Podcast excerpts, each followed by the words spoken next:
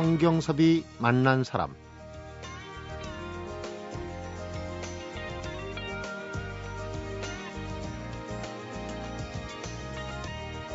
봄에 씨를 뿌릴 때 반드시 먼저 해야 할 일이 있습니다.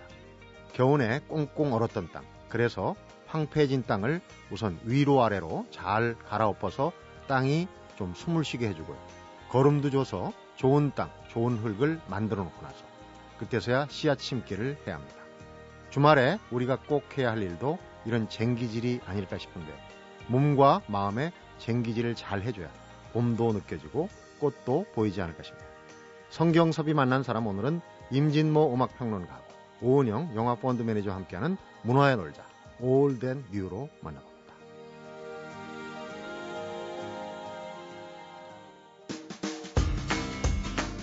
어서 오십시오. 임진모 대중음악평론가입니다. 네, 안녕하세요. 가수를 말하다. 오늘 이분은 정말 할 얘기가 굉장히 많은 분이에요. 네. 어, 조금 늦었습니다. 일찍 다뤘어야 할 그런 인물인데요. 네. 어, 포크계의 전설이자 거목 음. 한대수. 예. 이분은 한국 최초의 히피다, 뭐 자타 네. 그렇게 얘기하는데 본인은 뭐 좋아할지 모르겠는데 너무 앞서간 감이 없지 않아 있어요. 쭉 훑어보면 노래도 그렇고 네. 생애도 그렇고 한 4, 5년만 뒤늦게 나와서도 조금은 더 대중적이 될 수 있지 않을까. 네. 근데 또 앞서갔다 앞서갔다고 말씀하셨는데 그것 때문에 또 우리가 더 기억을 하는 것도 그렇죠. 아닌가 싶어요. 결론적으로는 또. 그리고 일단은 그 규정에 대해서도 저는 조금은 어 뭐랄까 하나 덧붙이고 싶은데요. 한국 최초의 히피가 아니라 제가 볼 때 한국의 마지막 히피 같아요.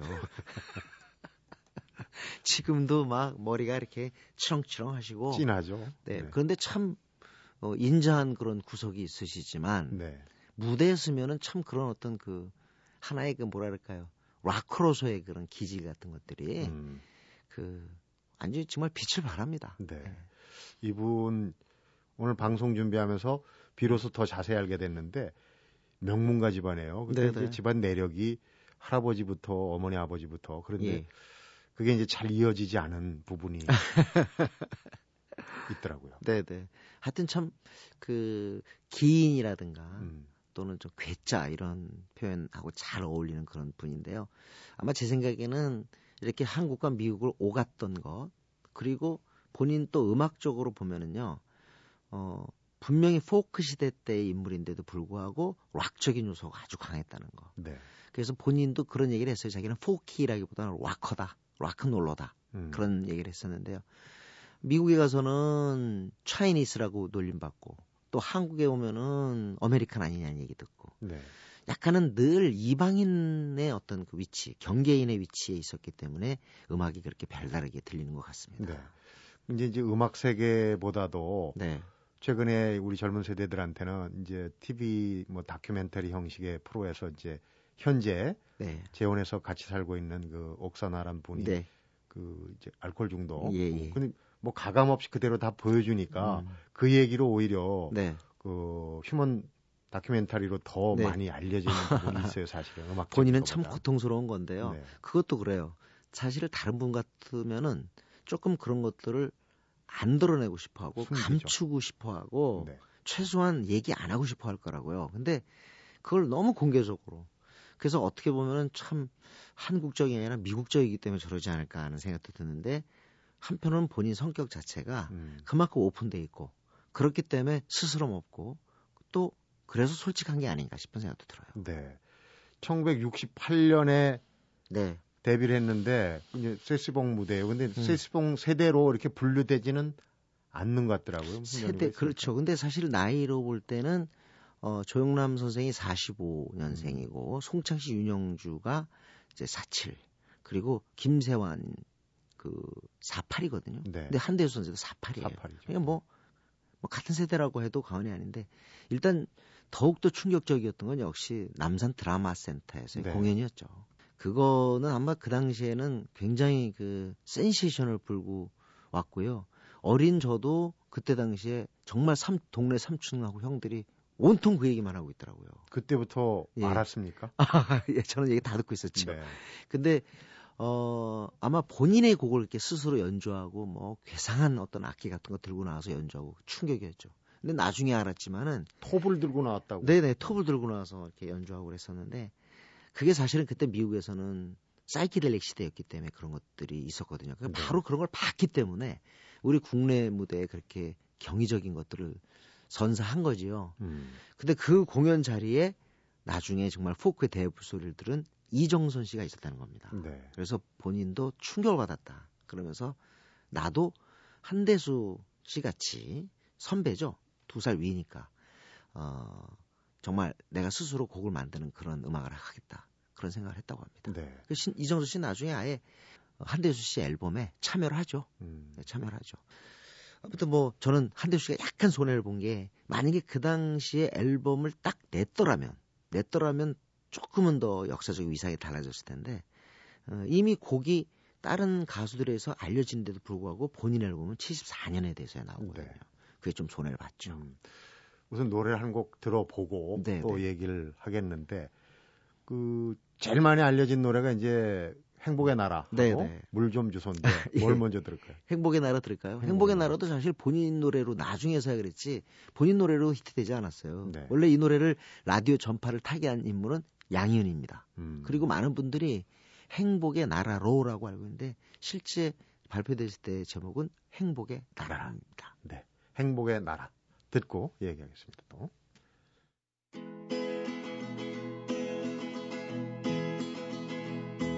장막을 그들하 달 좁은 눈으로 이 세상을 보자 네. 행복의 나라 제목은 행복의 나라인데 네. 가사는 이 현실의 어떤 네. 불안감, 어둠, 밤 이런 걸 얘기해요. 그러니까 그 70년대 네. 그런 이제 그 시대적 배경을 어, 은유했다고 할 수도 그러니까 이제 당국에 조금 네. 눈밖에 난 부분도 예, 예. 있었겠어요. 그랬기 때문에 또 당대 젊은 세대들은 좋아할 수밖에 없죠. 네. 왜냐하면 행복의 나라라는 제목부터가 그런 암울한 어떤 상황에 있어서의 어, 우리들이 정말 가야 할 그런 어떤 지향 목표, 네. 꿈 이런 것들을 상징하니까 한대수 노래가 거대한 희망이었을 겁니다. 음. 그리고 무엇보다도 지금 들으셔서 아시겠습니다만은 요즘에 젊은 친구가 부르더라도 이런 까칠한 구석이 안 나올 거예요. 그래서 저는 그 대중음악 가끔가다 이렇게 듣다 보면은 아예 그 자체가 약간 좀 촉과 날이 있는 사람이 있습니다. 네. 근데 한대수의 모든 노래가 사실은 촉과 날이 있어요. 네. 저는 이게 굉장히 중요하다고 생각하거든요. 음. 그것들이 바로 이제 사람들을 이렇게 기억하게 만드는 게 아닌가 싶습니다. 네. 같은 노래를 불러도 네.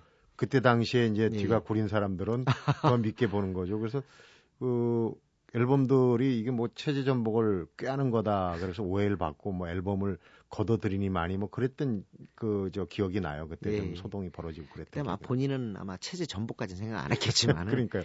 어, 분명히 뭐 젊은이들은 항상 뭐 어떤 반항이라는 것이 있고 또 음. 시대의 눈을 갖고 있더라도 어, 그렇게까지는 안 하더라도 우리는 그 음악을 통해 가지고 상상의 나래를 펴죠. 네. 그래서 어, 사실 이 듣는 사람들의 해석의 문제지 본인의 의도보다는 저는 이 듣는 사람의 해석이 더 중요한 것 같아요. 그러니까요. 또 네. 그런 풍의 노래를 따라 부르면 또 어떤 네. 그런 어, 반항심이 생기지 않을까 걱정하는 기성세대도 분명히 있었을 네. 거라고 봐요. 그리고 작품 세계를 보면은 그 참 90년대 그리고 새천년대 들어와서 또 지, 속적으로 이렇게 앨범 활동을 했거든요. 네. 근데 그거 보면 하나도 변함이 없어요. 여전히 반항아예요.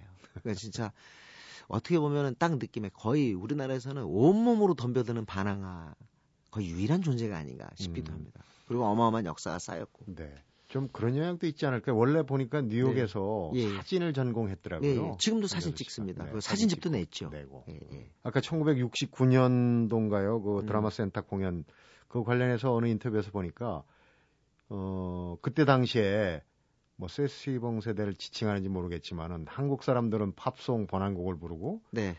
미국에서 온 자신은 예. 한국 노래를 불렀다. 네, 그런 아이러니다. 게 굉장히 아이러니인데 그렇기 때문에 또 출중하고도 역사가 이렇게 뭐랄까요 우대하는 그런 존재가 되지 않았을까. 음. 그러니까 결국은 가장 중요한 건 싱어송라이터 붐의 기폭제 역할을 했다는 거죠. 네. 물론 그때 당시 활동했던 분들을 만나면은 아, 뭐 한대수가 그랬다고 해서 내가 그거에 영향받은 거 아니다. 뭐 그렇게 얘기도 합니다만은 어쨌든 다들 그때는 뭐 우리가 알고 있, 뭐, 뭐 라나엘 로스퍼 또아에모아 다 번안곡 위주였거든요. 또 네. 저기 뭐 트윈폴에 말할 것도 없죠. 그때 그런 노래 하고 있을 때 창작곡을 냈으니까 그게 얼마나 충격적이에요. 네. 더군다나 미국물을 먹은 사람이 그게 아이러니지만 그게 또 우리한테는 충격 파장을 일으킨 거죠. 네. 이제 모던 락의 창시자 얘기도 듣지만은 이 한대수 씨는 인생 자체가 네. 좀 달관하는 그러니까 본인도 그런다고 그래요. 어, 내 인생 자체가 네. 로큰롤이다. 많이 흔들렸다는 얘기인데 그 환갑에 얻은 네. 딸이 굉장히 이쁘잖아요. 네. 양호죠. 양호. 예. 그래서 왜 양호인가 어, 방송하는 김에 제가 참 뒤져봤습니다. 그랬더니 여러 가지 설이 있는데 본인이 네. 학교 다닐 때 아프다면 핑계 대고 가장 편안하게 갈 양호실이에요. 그것도 있고 예. 또 그건 뭐 방송에서 밝히긴 그렇지만 어떤 그 바에 네. 예, 이름이 이제 그 뭐 그런 거였다는 얘기를 네, 하는데 네. 하여튼 인생 자체를 네. 달관하는 아까도 네. 이제 감추고 싶은 부분 다 드러내는. 네네네. 네, 그리고 사실은 그 지금 그 행복의 나라 들으셨을 때 이 경상도 사투리가 전면적으로 나옵니다. 사실 아무리 그, 그 사투리를 모른다 하더라도 와, 다르다 이런 생각이 드는데 영어도 그것도 경상도 아, 네네네 이게 독특해요. 그래서 지금도 돈을 갖다가 꼭 화폐라고 얘기하세요. 그러니까 아그돈 문제지가 아니라 화폐 문제 이렇게 화폐라고 표현하는 아주 독특한 그 한 대수만의 어떤 독특한 워딩도 있고 그런 그 습관 같은 것들이 있고 그 모든 것들이 음악과 연관이 있는데 네. 한마디로 그거는 평범함이 아니고 또는 기성의 어떤 그 확립된 그런 걸 따르는 게 아니라 항상 벗어나 있는 네. 조금은 일탈하는 음. 그것 때문에 어, 지금의 젊은이들 이렇게 부러워하는 것 같아요. 우리 젊은이들 있잖아요. 인디 뮤지션들 중에 네. 상당수가 가장 음악을 하고 싶은 선배 뮤지션이 누구냐 이렇게 물으면 한대수라고 얘기 많이 합니다. 네. 실제로 이승열 같은 유앤미 블루 출신의 이승열 씨도 같이 한대수랑 이렇게 음악을 했는데 그렇게 어, 함께 음악을 하고 싶은 그런 젊은 세대가 많다는 것. 그것도 네. 한대수가 누리는 보이지 않는 승리일 거예요. 음. 우리가 이제 꼭 노래 들을 때 그런 얘기를 곁들이는데 노래방에서 네. 비교적 따라 부르기 쉬운 노래. 근데 약간은 까칠게 노래를 해야 맛이 그렇죠. 납니다. 감을 좀 어, 맛을 평범하게 선율 타듯이 부르면 노래 맛이 없어요. 네. 뭔가 이렇게 응? 좀 약간 이렇게 좀 뭐랄까 어, 반항하듯이 음. 그렇게 부르면 더 좋습니다. 네. 이 노래도 좀 그런 그 감으로 네. 불러야 되는 노래인데 한대수 씨 얘기할 때 이 노래 빨리 안 나오나 기다리는 분 있을 거예요. 이 노래 듣고 마무리를 하겠습니다. 물좀 네. 주소. 네. 네. 오늘 가수를 말하다 잘 들었습니다. 임진모 씨. 네, 고맙습니다. 물좀 주소. 물좀 주소. 목말라요.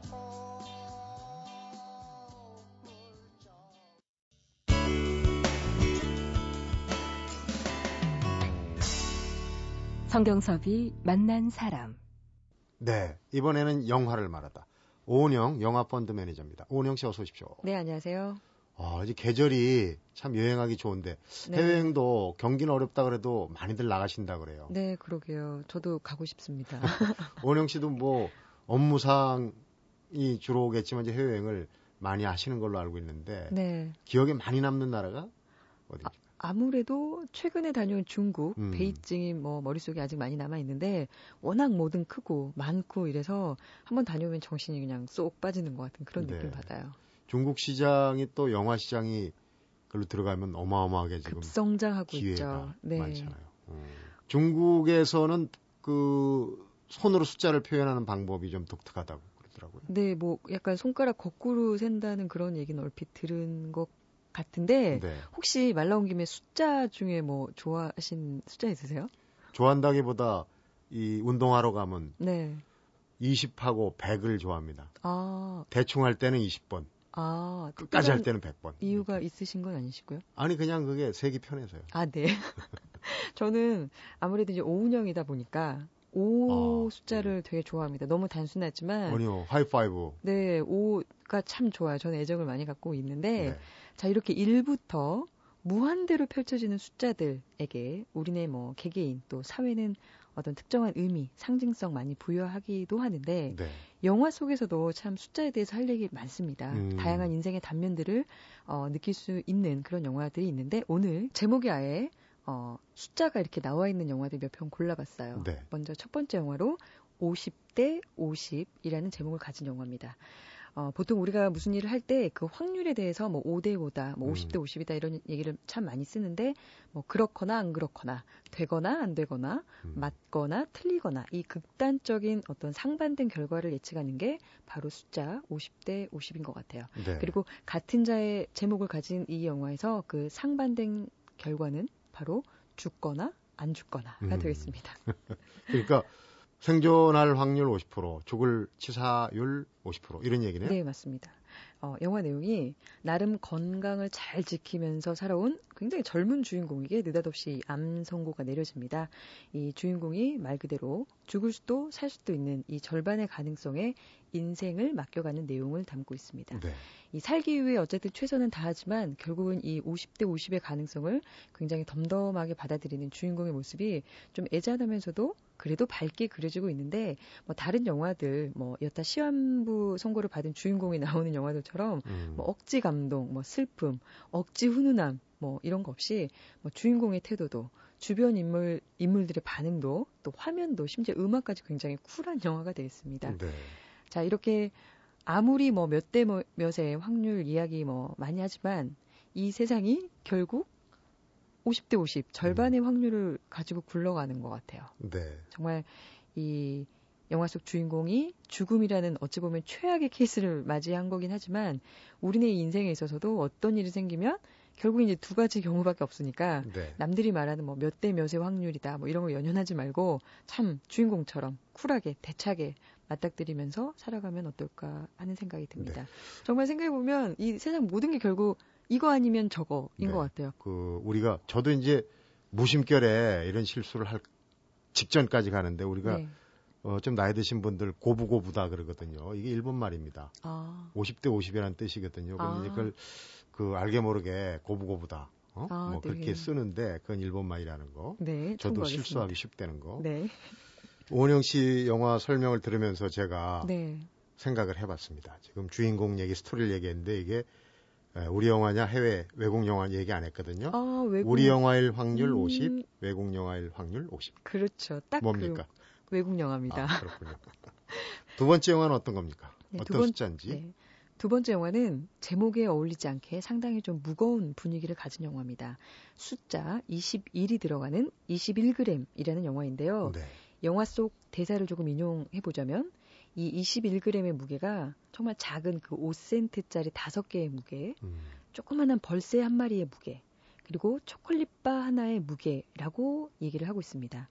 아, 그리고 이 21g이 사람이 사망하기 직전과 직후의 몸무게 차이라고 해요. 그래서 음. 영혼의 무게다라고들 하는데, 아? 네, 이 한 인생을 살아가면서 마지막에는 결국 이 21g의 무게만 이 21g의 무게 영혼만 가지고 떠나는 우리의 인생을 이 영화는 세 명의 주인공을 통해서 그려내고 있습니다. 네. 과학적으로 검증이 된 거겠지. 영화에 영혼에도 무게가 있다. 되게 독특하죠. 어. 네.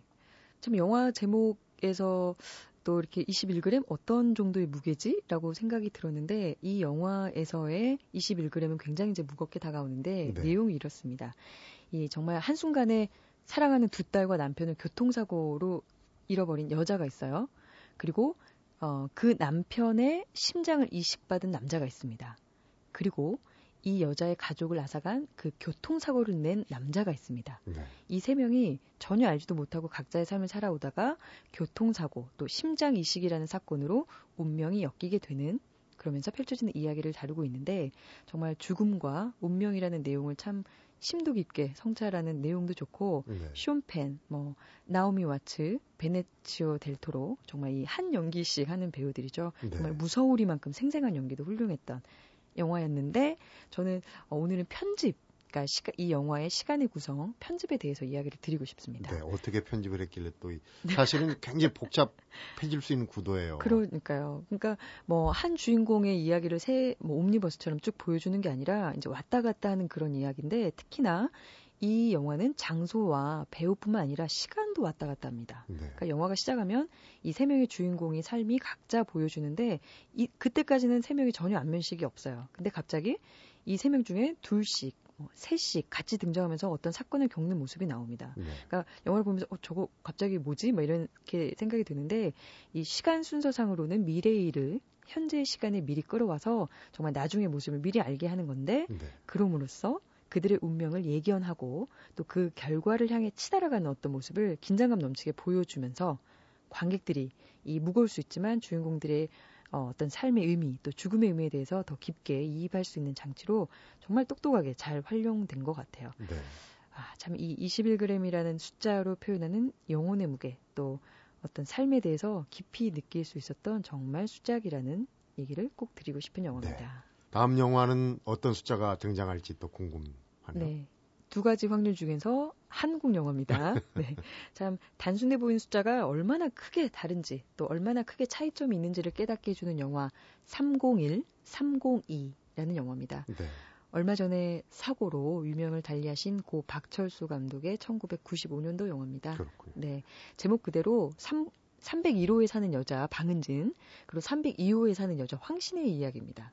이 301호 여자는 현실의 어떤 본인의 불만과 욕망을 음식을 막 만들어서 그걸 상대방한테 먹이는 걸로 풀고 있는 여자고 네. 302호 여자는 과거의 어떤 상처 때문에 음식 거부증이 있는 여자예요. 음. 이두 명이 만났으니 너무 다른 여자들이 이, 만들어내는 이야기 영화 속에서 굉장히 흥미롭게 펼쳐지고 있는데 네. 이 301, 302 정말 딱 뒤에 숫자 하나 틀린 곳에 살고 있는데 이 두 명의 과거, 현재 욕망, 성격 너무나 다릅니다. 네. 그리고 그 다름에서 301호 여자와 302호가 어, 각각의 비극을 맞이하게 되면서 이 약간의 스포일러지만 둘 중에 한 명이 어, 사라지게 되는 그런 내용을 담고 있는 영화예요. 네. 숫자와 아무래도 관련해서 가장 극적으로 표현할 게 이제 운명, 삶과 죽음 이런 게 아닌가 싶어요. 지금 소개하신 세 영화가 전부 네, 공교롭게 그와 그러네요. 관련된 숫자거든요. 네. 특히 이 영화 같은 경우는 정말 바로 옆에서 매우 가까운 테두리 안에 살고 있지만 301, 302호처럼 바로 옆집이죠. 네. 그러나 너무나 또 다른 모습으로 살아가는 우리 현대인들을 표현하는 정말 요즘의 어떤 우리들의 거리를 보여주는 그런 숫자에 관계된 영화라는 생각이 듭니다. 네. 이번에는 개봉작으로 갈 차례입니다. 지난주에는 사실 우리 영화 소개가 따로 안 돼가지고 네, 좀 서운했는데. 아쉬웠어요. 첫 번째 개봉작 우리 영화 전설의 주먹입니다. 네, 한 주먹하는 남자들입니까? 네, 제목에서도 느낌이 좀 오죠. 자, 내용이 이 학창 시절 한 주먹씩 하던 소위 어떤 주먹의 전설들이 이제는 각각의 사연이 있는 소위 아저씨가 돼서 평범하게 살고 있다가 우연히 전설의 주먹이라는 TV 어, fight 쇼 프로그램에 출연하면서 네. 다시 한번 전설을 가리게 된다라는 스토리를 가지고 있습니다. 아, 참 세 남성이 주인공인데 그들의 어떤 과거 그리고 또 현재로 오가는 어, 가슴 뜨거운 이야기가 인상적이었던 영화예요. 네. 그 세 주인공들이 황정민, 유준상, 윤재문. 네. 유준상 씨는 조금 터프하지 않은 그런 부드러운, 캐릭터인데. 예, 어. 예전에 뭐 국민 남편 뭐 이런 느낌도 있었는데 이 영화에서는 정말 너무 남자입니다. 상남자세요. 그래요? 네. 이 세 남자 배우, 특히 뭐 황정민 씨는 워낙 또 약간 센 느낌도 있지만 윤재문 씨마저도 뭔가 이렇게 좀 동글동글하고 뭐 그런 이미지셨는데 세 명이 모두 정말 이 격투기를 직접 해야 됐기 때문에 정말 고되게 훈련을 했다고 하더라고요. 네. 그래서 이 영화를 보고 있으면서 이런 생각이 들었어요. 정말 단순한 표현이지만 와 다들 진짜로 싸움을 잘한다. 뭐 이런 생각이 이제 들 정도로 정말 격투기 선수처럼 참 어찌나 잘 싸우던지 네. 이 격투기 장면에서 저도 모르게 막 심장이 쿵쾅쿵쾅 거리면서 아 남성분들 이래서 격투기 좋아하시나 보다 이런 생각도 들 정도로 음. 좀이 격투 액션에 대한 볼거리는 굉장히 화려했던 것 같습니다. 네. 거기에 어떤 우정 또 가족의 그리고 또 가장 중요한 자신과의 자신과의 싸움 이 참 멋지게 담겨 있었던 영화가 되겠습니다. 네. 이세 분 정도 나이 되면은 사실 격투기 찍으려면 상반신 노출 그리고 복근 아, 이런 네. 거 보여줘야 될 텐데. 허벅지 이, 이 밑에도 다. 음, 그러니까요. 그 몸 관리를 좀 열심히 하셨겠죠. 좀 그 부분이 어려웠지 않을까 하는 생각이 듭니다. 배우라는 직업에 좋은 점도 있고 나쁜 점도 있다면 아마 정말 이렇게 뭔가를 캐릭터를 만들어내야 되는 게참 음. 힘든 부분인 것도 같아요. 음식 네. 조절도 뭐 워낙 많이 하셨다 하드, 하시더라고요. 그렇고요. 또 한 편 더 소개를 받아볼까요? 네. 어, 확률적으로 외국 영화 되겠습니다. 네, Oblivion이라는 다소 입에 좀 잘 안 붙는 영어 제목을 가진 영화입니다. 완전히 파괴되어서 흔적도 없이 사라짐이라는 뜻을 가지고 있는 단어인데 바로 그 모습을 담아낸 영화가 되겠습니다. 네. 미래 어느 날 이 외계인이 침공했어요. 그리고 지구가 최후의 마, 날을 맞이하게 됐습니다. 그리고 네. 지구의 마지막 남은 정찰병 탐 크루즈의 이야기를 다루고 있습니다. 음. 뭐 워낙 그 우주 침공, 뭐 지구 멸망 이런 SF물은 많았지만 많잖아요. 이 영화 굉장히 또 새로운 게 또 있습니다. 어, 일단 이 화면 자체가 굉장히 신선하고 세련되어 있어요. 그리고 그간 SF 영화가 좀 다소 어두운 느낌이었다면 이 영화는 밝은 빛을 위주로 그려진 점도 또 독특했고 또 마지막 정찰병 역할을 맡은 탐 크루즈가 표현하는 어떤 고독감, 인간의 무력감 등도 굉장히 무게 있게 자, 다뤄진 어떤 겉과 속이 알찬 그런 외화라는 생각이 들었습니다. 네. 얼마나 화면이 세련됐으면 네. 세련된 화면이라고 네. 표현하셨을까? 정정하겠습니다. 세련된. 네. 개봉작 소개 그리고 숫자 관련된 영화 얘기 참 재밌게 잘 들었습니다. 고맙습니다, 오영 네, 씨. 고맙습니다. 성경섭이 만난 사람 오늘은 임진모 음악평론가하고 오은영 영화 펀드 매니저와 함께한 문화의 놀자 올덴 뉴로 꾸며봤습니다.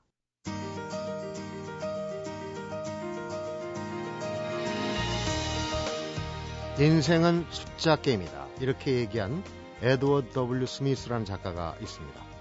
원하는 것을 얻을 때까지 몇 번이고 계속해서 시도를 해야 하기 때문입니다.